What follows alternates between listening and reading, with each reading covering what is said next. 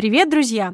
Вы слушаете «Совы не то, чем кажутся» — культовый подкаст о культах. И с вами мы, его авторы и ведущие, Настя и Вика. Здесь мы рассказываем страшные сектантские истории из реальной жизни, размышляем, как из благой идеи рождаются настоящие монстры, лидеры культов, и пытаемся понять, почему мы все-таки во что-то верим. Привет! Сегодня хочется начать как-то поглупее и попроще, потому что история, о которой мы будем говорить, очень и очень печальная. Так что, Настя, Перед тем, как начать, я очень хотела у тебя спросить, кто твоя любимая сестричка из «Зачарованных»? Мне очень стыдно, но я помню только Пайпер. Была такая. Была. Хорошо, она моя любимая. А, Прю еще была. Была Прю. Да, вот. Прю, Пайпер и Фиби. Короче, мне стыдно признаться, но я очень плохо помню этот сериал. Мне, к сожалению, мои родители не разрешали смотреть сериал про ведьм. Как вы помните, я из религиозной семьи, поэтому как бы что успела посмотреть, вот тех и запомнила. Прю и Пайпер. Зато мой муж обожает. Вот он бы тебе сейчас рассказал, кто его любимая и почему. О, даже интересно, кто ему больше всего нравился. Ну, кстати, я вот сейчас не могу вспомнить, но я у него обязательно спрошу. Я тебе потом передам. Да, а потом мы в бонусах об этом расскажем. Ну, а расскажи, ты-то точно, я так понимаю, смотрела. Да, я была большой фанат. Я очень любила младшую сестру Фиби. Ага. Фиби. Она умела предсказывать будущее. Ага. А потом еще у нее была любовь с Балтазаром, там и все такое. Но почему-то, когда мы играли с подружками в зачарованных, угу. ну, естественно, мы же играли, а, то меня всегда назначали старшей Прю. Ага, Прю это старшая, да? Да. Вот она мне не очень нравилась. Вообще мне никто не нравился, кроме Фиби. Но вот моя подружайка, с которой мы, значит, играли в этих зачарованных, вот она всегда себе забирала Фиби, и, а вот я не успевала. Угу. А что про Пайпер-то, которую я назвала? Она кто? Что она там делала-то? Значит, э, старшая Прю, у нее был телекинез. Ага. Средняя Пайпер, она потом вышла замуж за ангела. А... О, боже мой! У них же был свой ангел-хранитель, и союзы между ведьмами и ангелами были запрещены. Я сейчас все это говорю, потому что я заранее подготовилась и перечитала, не то чтобы я все хорошо помнила. Я сейчас уже немножечко напряглась, но хорошо, что ты это сказала.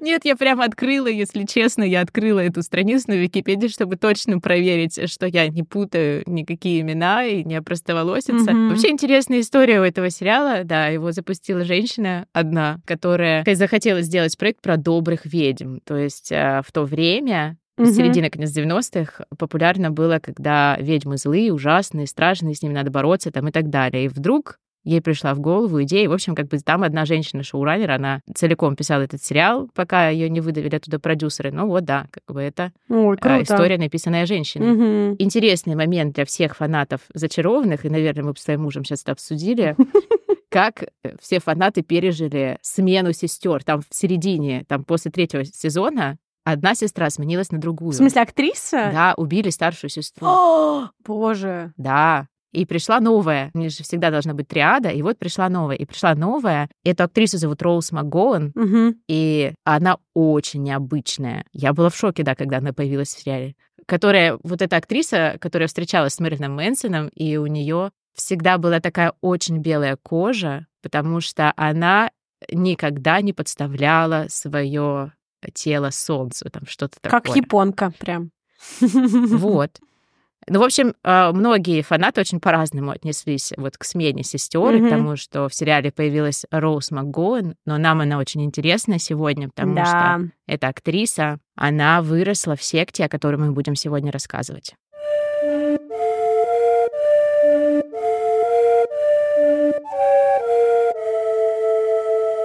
Подкаст создан исключительно в ознакомительных и развлекательных целях и не рекомендуется к прослушиванию лицам младше 18 лет. В связи с темой вы можете услышать частые упоминания сцен физического и эмоционального насилия.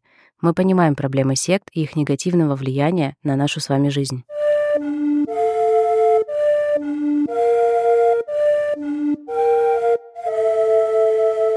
18 февраля 1919 года в Окленде, штат Калифорния, в семье христианских евангелистов родился сын Дэвид. Он был младшим из трех сыновей. Его мама, Вирджиния, была потомственным пастором и практиковала исцеление верой. Она была одной из первых успешных женщин, странствующих евангелисток. После рождения Дэвида семья Бергов отправилась в миссионерское путешествие по всей стране. Пять лет они находились в дороге из Калифорнии во Флориду. В 24 году они поселились в Майами. Там родители Дэвида стали работать пасторами сразу в нескольких церквях.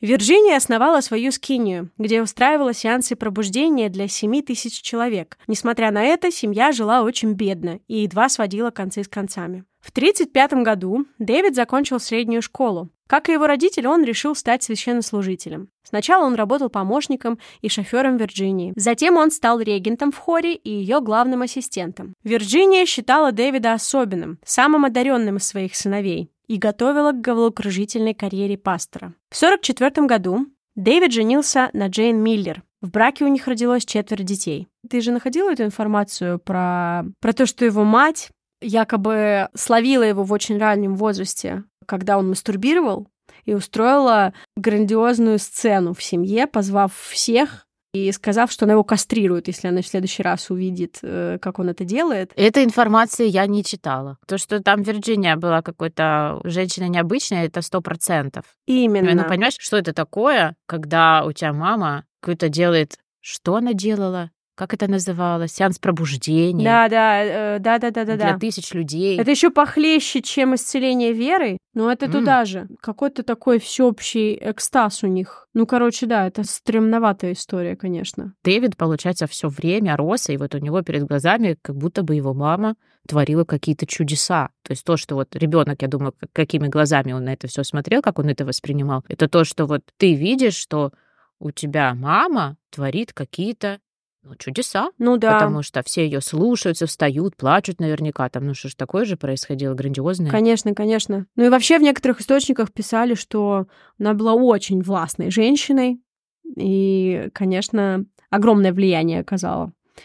Не в угу. самом хорошем смысле, как раз-таки, на Дэвида. Еще можно добавить то, что, в принципе, само взросление которое было у ребенка, то есть когда уже первые пять лет, я задумывалась об этом. То есть получается, что они постоянно находились в путешествии, да. все время в стрессовой ситуации, то есть нигде ребенок нигде не чувствовал себя в безопасности. Я пока болела, посмотрела сериал про женщину-химика. И там просто тоже показано несколько исцелений верой. О. Она типа выросла в семье пастора, и там показывают, что ее старший брат помогал отцу как раз устраивать эти исцеления верой. Что за сериал? Не помнишь? Lessons in Chemistry. Угу. Ну, неплохой, кстати, 50-е. Но единственное, что мне не супер понравилось, как она провела именно актерские э, персонажа. То есть, как бы мне в конце как-то показалось, что ну, как-то она слишком сильно изменилась, э, и это не читалось как бы в течение. Вот, ты знаешь, что это книга тоже? Да, да, это по книге точно. Угу, я не сказала. Как ее зовут эту? Бри Ларсон. Бри Ларсон. Она очень хороша в фильме под названием «Комната». Угу. Это просто разрыв. Но она там тоже есть моменты очень хорошие. И на самом деле сам сериал сделан очень так, знаешь, качественно. Там такой хороший сценарий, видимо, потому что он снят по книге. Угу. В 1944 году Дэвид женился на Джейн Миллер. В браке у них родилось четверо детей. В конце 40-х Дэвид отправился работать в небольшой городок Вэлли Фармс в штате Аризона. Но достаточно скоро его исключили из христианской организации из-за обвинений в сексуальных домогательствах. После скандала Дэвид переехал вместе с семьей в Техас. Там он работал в организации по подготовке миссионеров под названием «Клиника души». У Дэвида снова возникли проблемы с местными властями. На этот раз из-за того, что он требовал запретить преподавать в общественных школах теорию эволюции. В 1968 году умерла мама Дэвида, Вирджиния. Дэвид решил вернуться в Калифорнию. Неожиданно он сменил строгий костюм пастора на свободную одежду хиппи и отрастил волосы и бороду. Мы сказали, что какое влияние на него оказывала мать, и вот именно смерть матери сорвала какие-то предохранители в Дэвиде. Все запреты, да. Что она как бы сдерживала его, видимо, очень. И вот после ее смерти он пошел в разнос. Угу. В конце 60-х на пляже Хантингтон дети Дэвида и Джейн организовали христианскую миссию «Подростки для Христа». Миссия располагалась в кофейне «Маяк». Это место было эпицентром контркультуры. Дэвид скорректировал свои проповеди и начал выступать против системы, то есть против злобной структуры власти, которая угнетает и контролирует общество. Он предлагал подросткам, хиппи, оставить семью, учебу, друзей и прийти к ним в миссию за новыми смыслами. Цитата. «Придите, оставьте все и следуйте за Иисусом». Конец цитаты. Да, и вот это он говорил подросткам. Угу. Дэвид выступал не только как проповедник, но еще и как провидец. Спокойным, уверенным тоном он рассказывал подросткам о надвигающемся апокалипсисе. По его словам, Луна должна была разверзнуться, и из нее на Землю опустится пирамида, две с половиной тысячи километров в высоту. В этой пирамиде спрячутся истинные последователи Христа. Предполагаемый апокалипсис должен был случиться в 93 году. Ну вот как раз я родилась, как годы моего рождения. То есть ты просто сокращаешь, да, круги вокруг себя. Ну, Вик. Скоро ты назовешь нам точно. Ну а что? Вокруг Дэвида начало собираться сообщество хиппи. Они называли его «нашим дедом» и с радостью участвовали в хулиганских выходках, которые стал устраивать Дэвид. Они срывали местные церковные службы, садились в первые ряды, подшучивали над священниками или даже одевались в мантии, мазали лицо сажей, брали посохи и в таком виде ходили между рядов, периодически постукивая посохами и крича «Горе!».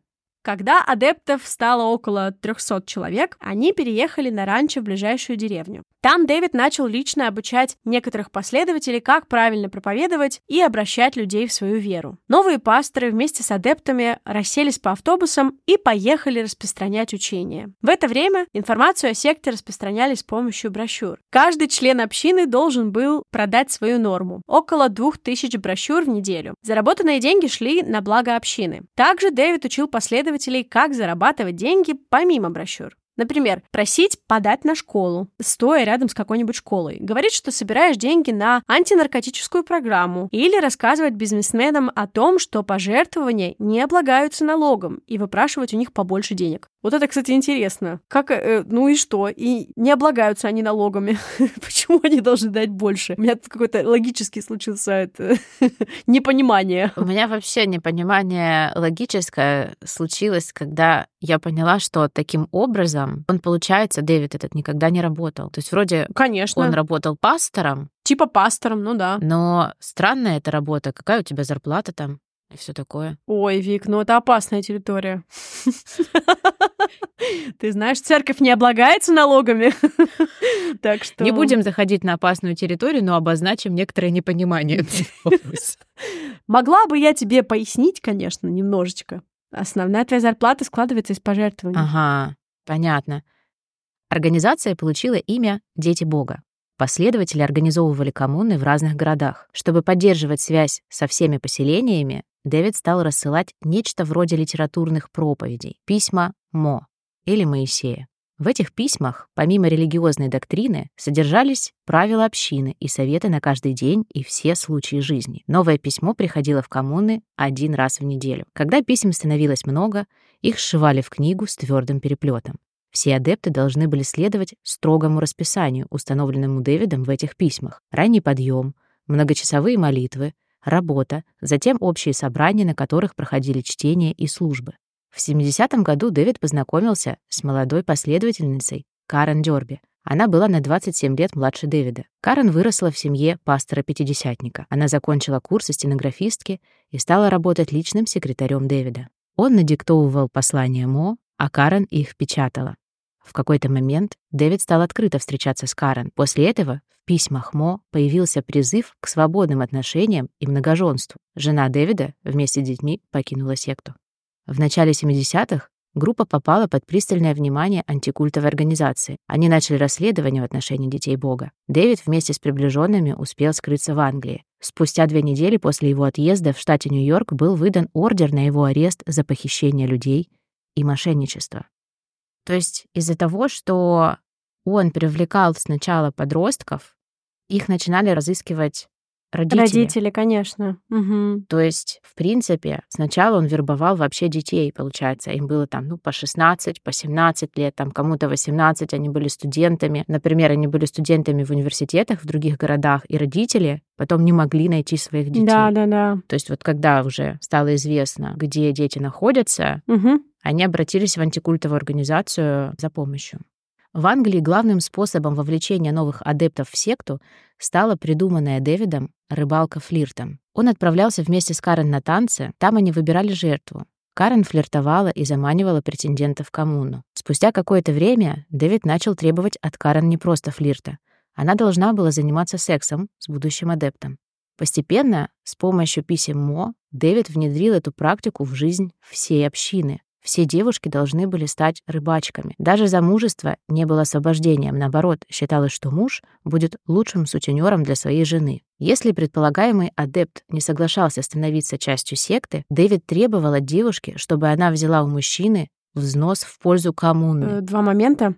Во-первых, в некоторых источниках это называется кокетливая рыбалка. Да. Еще я читала о том, что это была идея Карен на самом деле, Угу. что она это придумала. Но Потом я размышляла, что разница в возрасте у них была сколько, 27 лет? Или, Да. Ну, в общем, это просто почти 30 лет. И у меня, конечно, все таки возникли сомнения, насколько это была ее идея. Это, конечно, не меняет сути дела, но я почему-то подумала, что она была совсем юная, а он уже был взрослым мужчиной. И... Он был взрослым мужчиной, который таким образом зарабатывал деньги. Ну, короче, в общем, это не меняет абсолютно дело. Ну, вот я вот, например, сомнев... ну, стала сомневаться, что это была ее идея, как написано во многих источниках. Нет, у меня картина сложилась, ну, вот, вот таким образом. Мгм. Но я думаю, это даже не столь важно. Здесь, э, ну, там, кому первым в голову там пришла эта чудовищная мысль, стрёмно то, что это все равно было про зарабатывание денег для этого Дэвида.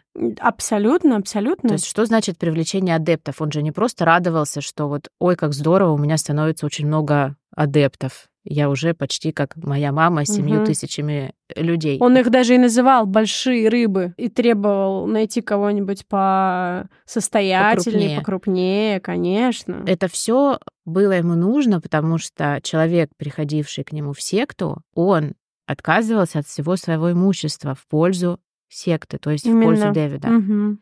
И начинал жить вот в этой как бы очень-очень-очень скромной коммуне. То есть или наоборот там у крупных рыб, да, Мгм. правильно, Да, да, да. они могли забрать дом. И в этом доме, если там, да, есть большой дом, в этом доме начинало жить огромное количество людей из этой коммуны. Мгм. Также в коммуне были запрещены противозачаточные препараты, поэтому стало рождаться очень много детей. В Англии у Дэвида также начались проблемы с законом, и он вместе с Карен бежал на Тенерифе, один из Канарских островов. Там, чтобы прекратить преследование, Дэвид объявил о распуске детей Бога и сразу же основал новую организацию «Семья любви». При этом в жизни секты ничего не изменилось. К концу 70-х коммуны Дэвида были основаны в большинстве европейских стран, а также в Японии, Таиланде и Сингапуре. В организации была строгая иерархия. Правой рукой Дэвида был премьер-министр. Далее Совет министров. Весь мир был поделен на 12 регионов, которыми руководили епископы, а также региональные и районные пасторы. Вот ты знаешь, мне кажется, что он не смог построить карьеру в настоящей церкви и создал какое-то подобие. Ну, иерархически же, на самом деле, так и есть. Он как бы просто Мгм. все слезал на свой извращенный манер. В тот момент насчитывалось около 10 тысяч адептов, а также 50 тысяч человек, которые были вовлечены в секту, но при этом не жили постоянно в коммуне. Сами коммуны располагались в домах адептов. В Англии коммунные дома были большими. Там жило по несколько десятков адептов. В Азии поселения были меньше. В одном доме могло проживать всего 2-3 семьи. К новому адепту, взрослому или ребенку, представляли друга или подружку, которые должны были сопровождать новичка 24 часа в сутки. Даже в туалет нельзя было ходить одному. При этом нигде не было замков. Они были запрещены. Даже в туалетах. Люди в коммунах жили в очень плохих условиях, спали на полу, питались просроченными продуктами, которые выпрашивали на рынках у продавцов. Сектанты использовали фотографии детей из Африки и Азии, чтобы растрогать мясников и лавочников. Они говорили, что работают в благотворительной организации, и продукты пойдут этим несчастным детям. При этом настоящим детям в секте иногда приходилось даже есть каши из корма для лошадей. Вот эту информацию мы нашли в книге Бекси Кэмерон «Секта. Невероятная история девушки, которая сбежала из секс-культа». Да, и там же она, кстати, говорит о том, что вот то мясо, которое они выпрашивали у продавцов, часто было в отвратительном состоянии, уже полугнилое какое-то. И, в общем, так как дети в том числе и готовили все это, она прекрасно знала, собственно, из чего готовилось то, что они ели. Прекрасно у нее получилась книга. Книга прекрасная, и мы еще будем не раз, наверное, в течение этого подкаста... На нее ссылаться да. и точно прочитаем кусок из нее. Угу.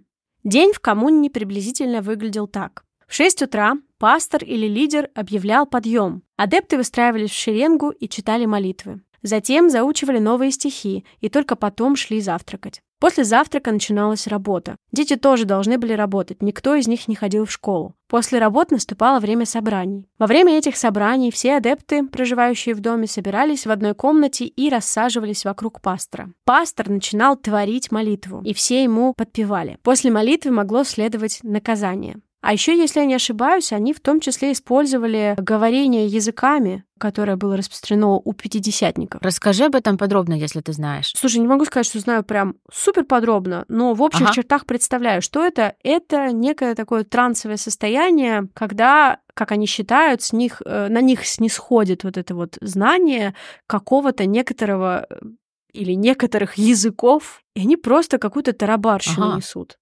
Они говорят, что если тебе кажется, что ты не понимаешь, ты не можешь к этому подключиться, значит, ты не веришь. Вот. А если ты веришь по-настоящему, то ты понимаешь, что вот это вот язык ангелов каких-то, как они называют. Подожди, ты понимаешь то, что они говорят? Ну, прям... на самом деле никто не понимает, потому что это просто ерунда. Это просто да-да-да, ну, что они там делают вообще? Это выглядит, честно говоря, пугающе, мягко скажем. Вот. И... Это не как та женщина из рилсов, которая я говорит так в программе, по-моему, пусть говорят, что у нас с инопланетянами общаются. Я вспомнила этот видос, боже. Мне кажется, что это в какие-то моменты похоже, но это более экспрессивно всегда. А, ага. Но... Да, она там это очень так спокойно, да, по-деловому. Да, да, очень по-деловому просто рассказывает, как он... О, Господи. Сейчас мы с тобой тоже освоим. Да-да-да, мы скоро снизойдет на нас это знание.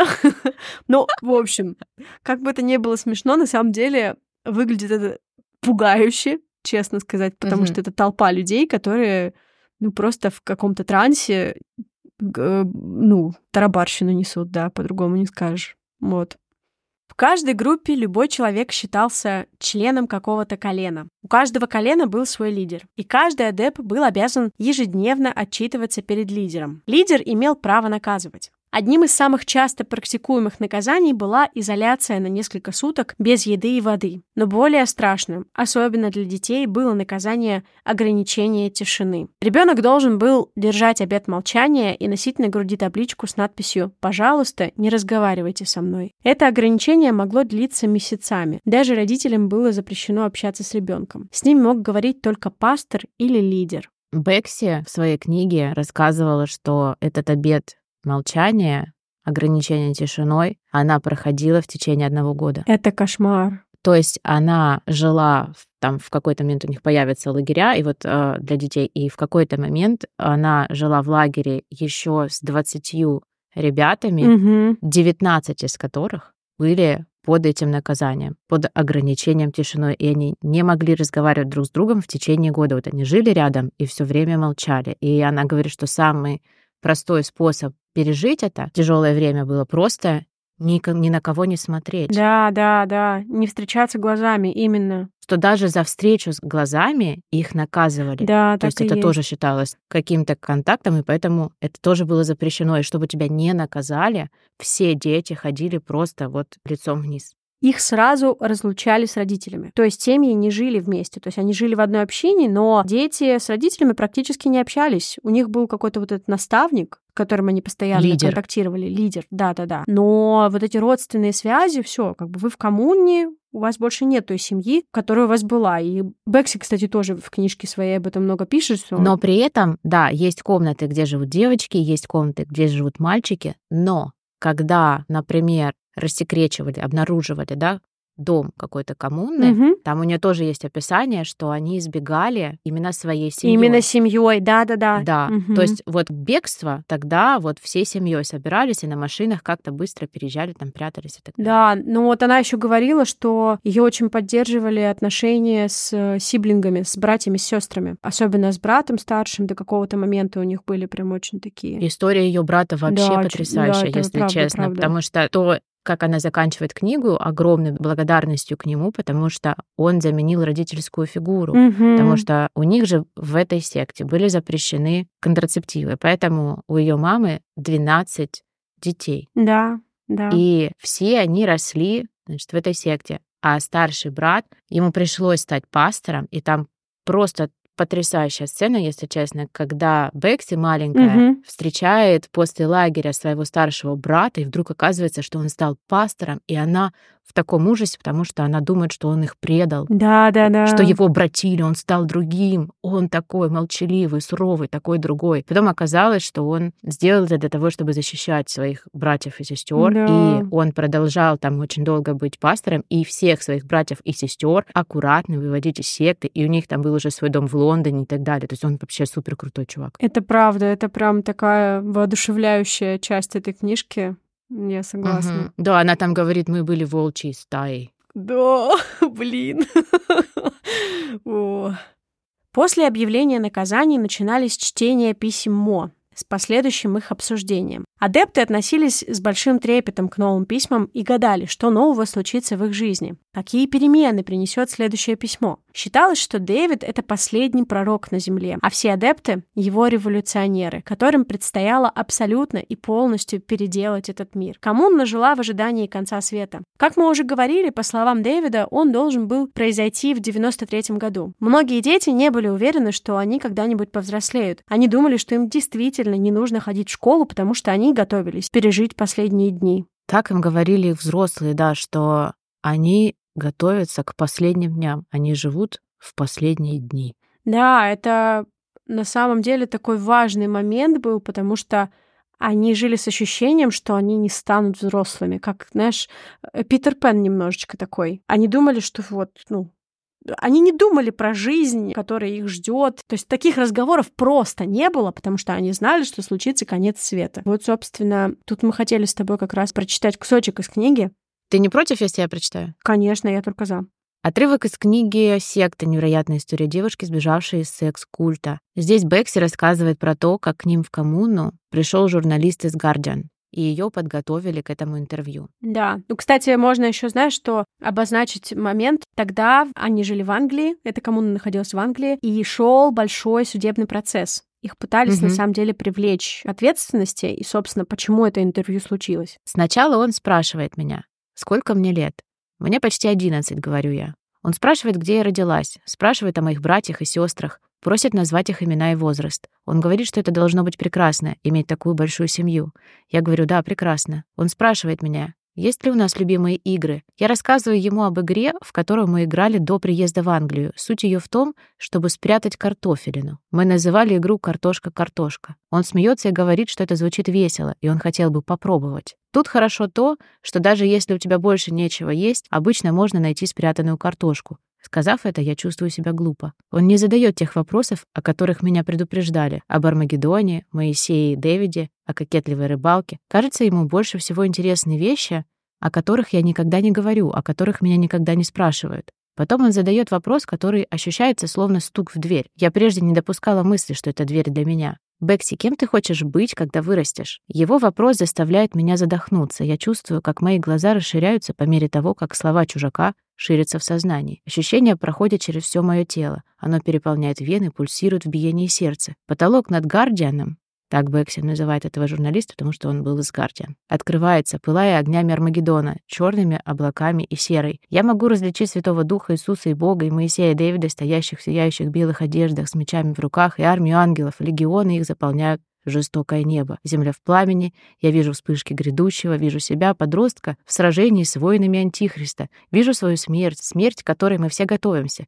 Я вижу много вариантов того, как меня убивают. Выстрел в сердце, повешение на дереве. Я истекаю кровью, обнаженной на кресте. Меня обезглавливают вместе с братьями и сестрами на площади, потому что мы отказались отречься от Моисея Дэвида. Голос репортера пробивается сквозь видение. Потолок закрывается. Снова остаемся только мы двое, я и Гардиан. Хорошо, ты думал об этом? Кем бы ты предпочла быть, когда вырастешь? Я ищу на его лице признаки обмана, лукавства или насмешки, но не нахожу. Это настоящий, искренний и, возможно, очень нормальный вопрос. Так, может быть, существует подобный шанс? Ну, что я вырасту. И я отвечаю единственное, о чем могу думать. Я хочу быть журналистом, я хочу быть как вы. И она стала журналистом. И она стала, и она написала книгу и вообще. Да. Да, этот вопрос, который перевернул ее жизнь. Один маленький вопрос. Естественно, по этой книге скоро будет сниматься сериал. О, блин, вот это я тебе хотела сказать. Да, мы все очень ждем. Приблизительно каждые полгода члены коммуны должны были переезжать на новые места и менять имена в целях конспирации. Сам Дэвид вместе с Карен жил уединенно. Никто не знал его точного адреса. Он продолжал общаться с последователями с помощью писем, в которых он все время менял и изобретал новые и новые правила. Вот тут еще один момент. Хотели мы добавить, что практически никто из адептов, может быть, только те, кто пришел в самом-самом начале, те, кто видел Дэвида, вот до того, как он скрылся окончательно, они просто не знали, как он выглядит, особенно дети, потому что во всех письмах на обложках его рисовали, было несколько вариантов, либо он был как такой седой старец с бородой такой белой, то есть это были мультяшные изображения, либо вообще с головой льва, и его и называли часто Лев Дэвид, и со львом почему-то его ассоциировали. Да, что даже фотографий у них не было. Да, у них даже не было ни одной фотографии. Это меня тоже как-то на самом деле сильно потрясло, потому что у детей вот в этом вот, представляешь, вот странном таком ощущении мира, где они ждут апокалипсиса, главная персона в их жизни, Моисей Дэвид, это просто какая-то мультяшка с головой льва. Это... Анимак это что вообще? Да, но, ну, но ну, это очень странно. Это как-то добавляет вот это, знаешь, такой нездоровой атмосферы вообще. Ну, он вообще уже какое-то мифическое существо. Я говорю, он анимак из Гарри Поттера просто. Да, да, да.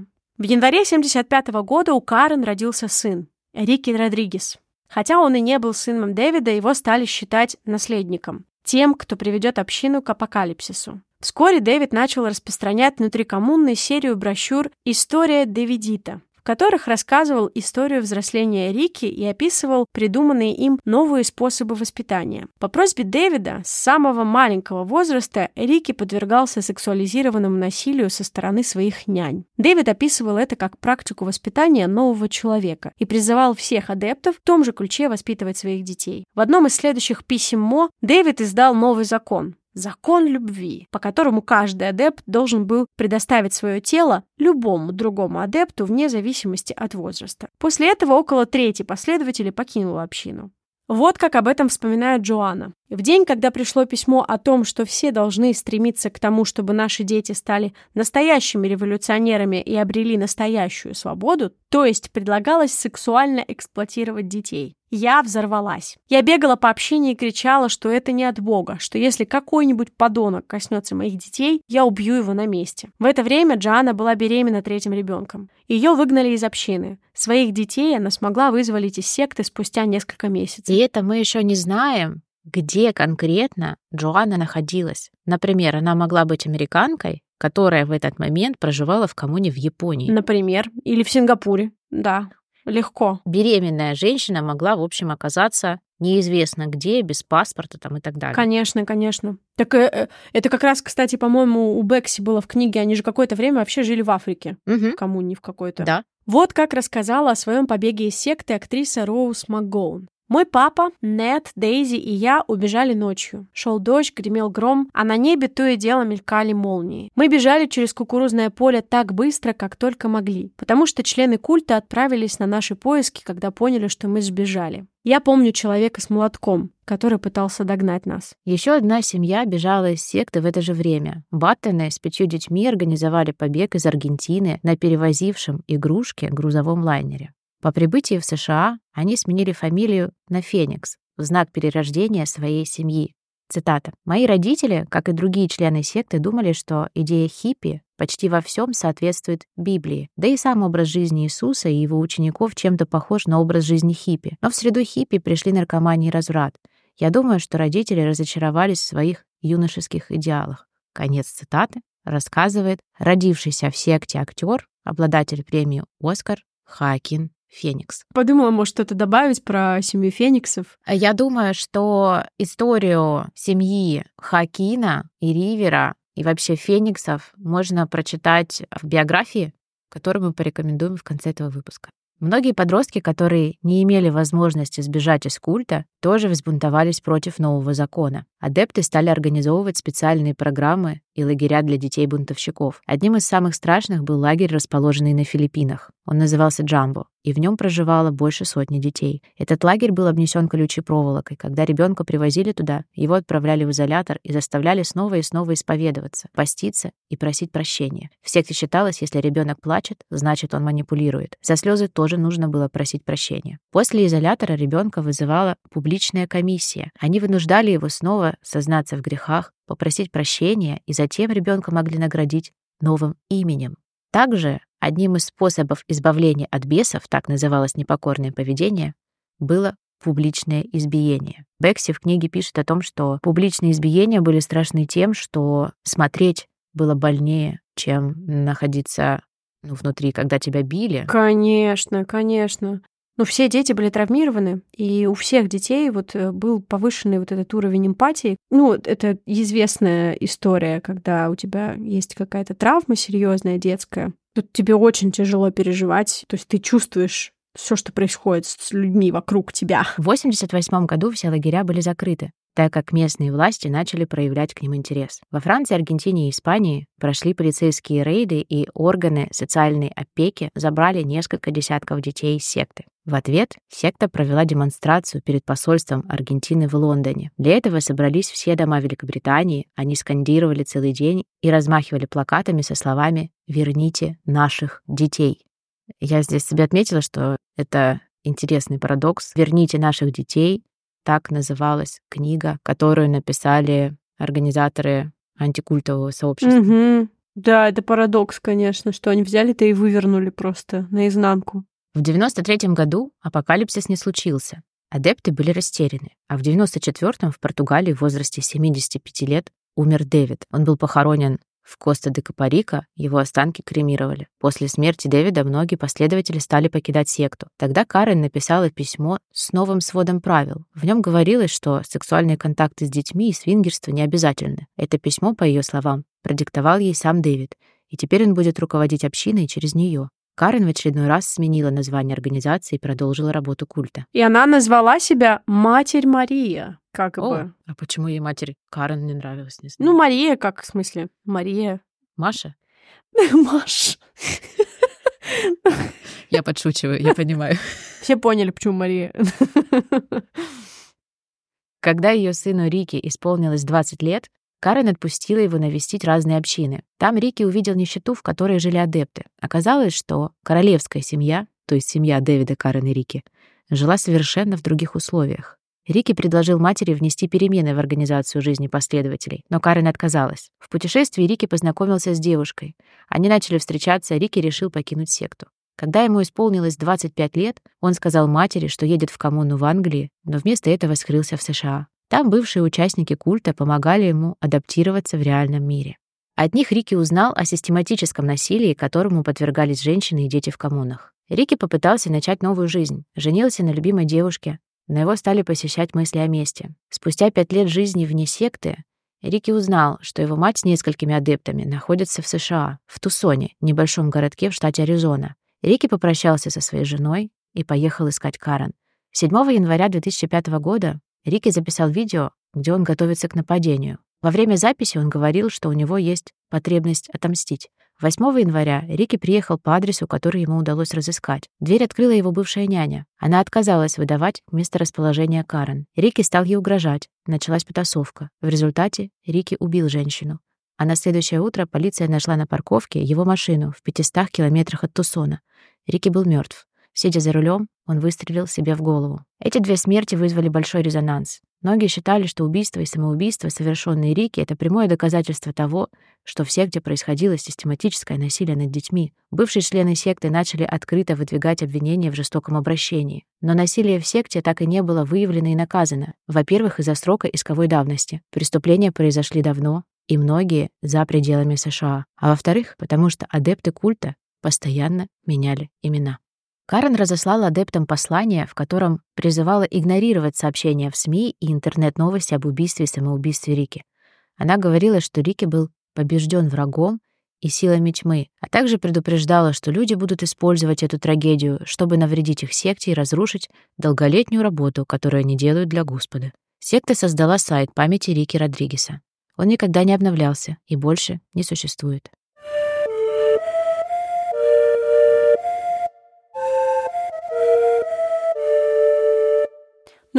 Знаешь, вот даже несмотря на то, что я сказала, что да, она была супер молодой девушкой, и у них разница была с Бергом просто колоссальная, почти 30 лет, и что он ее в какой-то степени, наверное, тоже грумил и вырастил из нее то, что из нее получилось, но она тоже является такой же преступницей. И то, что она попустила и на самом деле участвовала в том, что произошло с ее сыном, и то, что она продолжает быть руководительницей семьи, как это сейчас называется, Family International, они до сих пор существуют. Их, правда, не так много. Ой, ты вот это сказала, мой папа сейчас будет переживать. Он так всегда переживает, когда мы говорим про существующие секты. Ну, их осталось очень мало, но да, ну как бы официально они все еще есть, это правда. Но еще про Рики я хотела сказать, что его жена, она тоже была выходцем из этой секты. Очень пыталась ему помочь. Там есть интервью в одной из документалок mm-hmm. с ней. Я думаю, что когда вот он начал ездить по разным коммунам и увидел, что на самом деле происходит, мне кажется, что только в этот момент он в целом вообще начал осознавать, что с ним произошло. Собственно, почему это все так достаточно быстро развернулось, там, в течение пяти лет, и вот привело к такой трагедии. Ну, это, конечно, Ужасно трагичная история, чудовищная. Для меня эта история, знаешь, все равно о, о преступлениях, которые люди совершали в отношении своих детей, потому что они их в любом случае подвергали очень большой опасности. И жизни в этих коммунах, даже вот, допустим, до этого ужасного закона любви, даже вот то, как, например, э, жили семья Хакина Феникса, это же страшно себе представить. То есть постоянно ребенка куда-то перевозят, он живет в ожидании какого-то конца света, сражается с чем-то. Он вообще не знает, как устроен мир, вообще ничего не знает. Абсолютно. Просто живет в постоянном страхе и напряжении. И это очень большой вред, который вот, да, эти родители наносили детям своим. Ну и, и вообще многолетнее психологическое насилие, которое даже, как ты сказала, до этого закона, ну, извините меня, ограничение тишиной, ну, это катастрофа. Это катастрофа. Сложно действительно представить последствия. В общем, короче говоря, если вы хотите действительно понять, как это все было, мы очень рекомендуем книжку Бекси Кэмерон, она очень подробно описала там действительно и то, к чему это привело, и то, как это ощущалось ей в детстве. А про жизнь Хакина Феникса можно прочитать в книге Мартина Хоудена «Хакин Феникс», он все еще здесь, биография. Ну, я, кстати, впервые слышу об этом. Ты знаешь, я тоже. Mm-hmm. то есть я ее почитала специально к выпуску. Я когда увидела, да, что Хакин Феникс, в общем, вырос в секте, я очень заинтересовалась и почитала, да, про него, как, в общем, у него жизнь складывалась. И у него, да, не самые простые обстоятельства, но при этом ну, я думаю, очевидно, что он справился. У тебя какой любимый фильм с Хакином Фениксом? Ну, мастер, наверное. Мне тоже мастер больше всего нравится. Ну да, вот он мне больше всего кажется все-таки правда в мастере. Но я еще просто Пол Томас Андерсона люблю очень. Почему-то я хотела тебе сказать взаимно. Взаимно. Мы любим Пола Томаса Андерсона. Очень. А как тебе его последняя лакричная пицца? Обожаю. Прекрасный фильм. У меня какое-то, знаешь, дополнительное переживание было в связи с этим фильмом. Ну, помимо того, что мне просто безумно понравились главные герои, но когда я поняла, что это сын Филиппа Сеймура Хоффмана, меня просто... Ну, во-первых, это просто потрясающий классный пацан. Да, он чудесно играет. Это такое обаяние, такая харизма. И ты понимаешь, что да, вот он сын своего отца тоже. Короче, люблю я Пола Томаса Андерсона нежной любовью. Теперь вы все знаете. Понятно.